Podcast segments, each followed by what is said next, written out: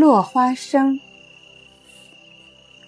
我是个谦卑的人，但是口袋里装上四个铜板的落花生，一边走一边吃，我开始觉得比秦始皇还骄傲。假若有人问我，你要是当了皇上，怎么享受呢？简直都不必思索，我就答得出。派四个大臣拿着两块钱的铜子，爱买多少花生吃就买多少。什么东西都有个幸与不幸。不知道为什么瓜子比花生的名气大。你说，凭良心说，瓜子有什么吃头？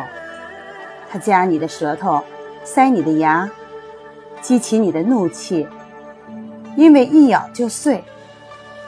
就是杏儿没碎，也不过是那么小小的一粒，不解饿，没味道，劳民伤财，布尔乔亚。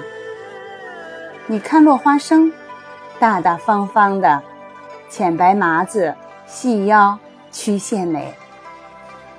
这还只是看外貌，弄开看，一摊儿两个或者三个粉红的胖小子，脱去粉红的衫儿。象牙色的花生仁儿一对对的抱着，上边还接着吻。那个光滑，那个水灵，那个香喷喷，碰到牙上那个干松酥软。直接吃也好，就酒喝也好，放在舌上当槟榔含着也好。写文章的时候，三四个花生。可以代替一支香烟，而且有益无损。种类还多呢，大花生、小花生、大花生米、小花生米，常见的、炒的、煮的、炸的，各有各的风味，都好吃。阴天下雨，煮上些小花生，放点盐。来四两玫瑰露，够做好几首诗的。瓜子可带来作诗的灵感。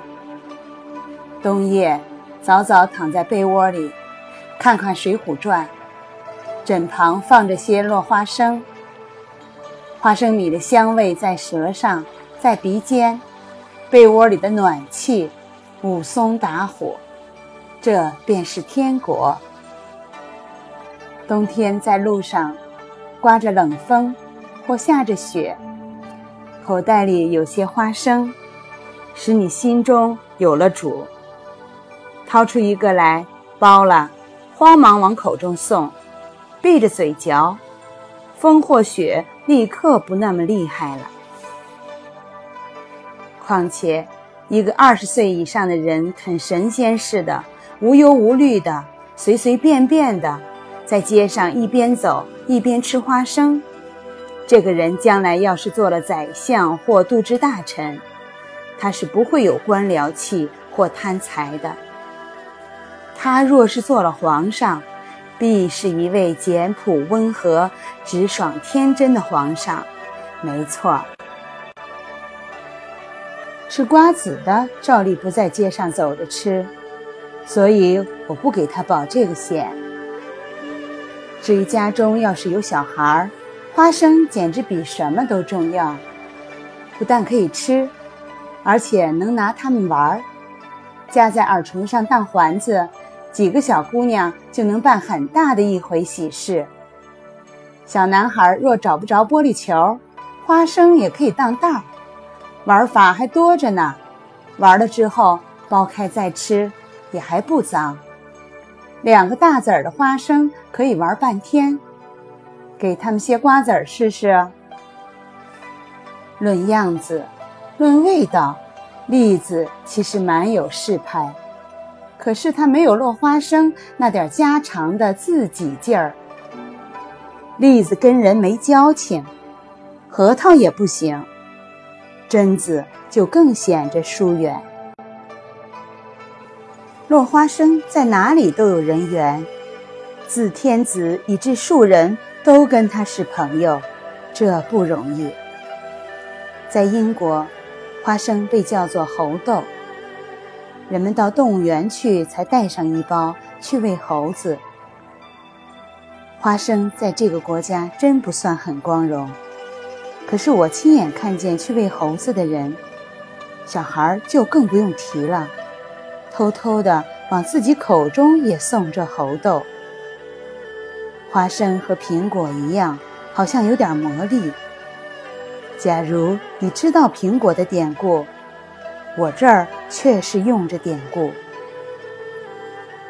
美国吃花生的不限于猴子。我记得有位美国姑娘到中国来的时候，在几只皮箱的空处都填满了花生，大概凑起来有十来斤吧。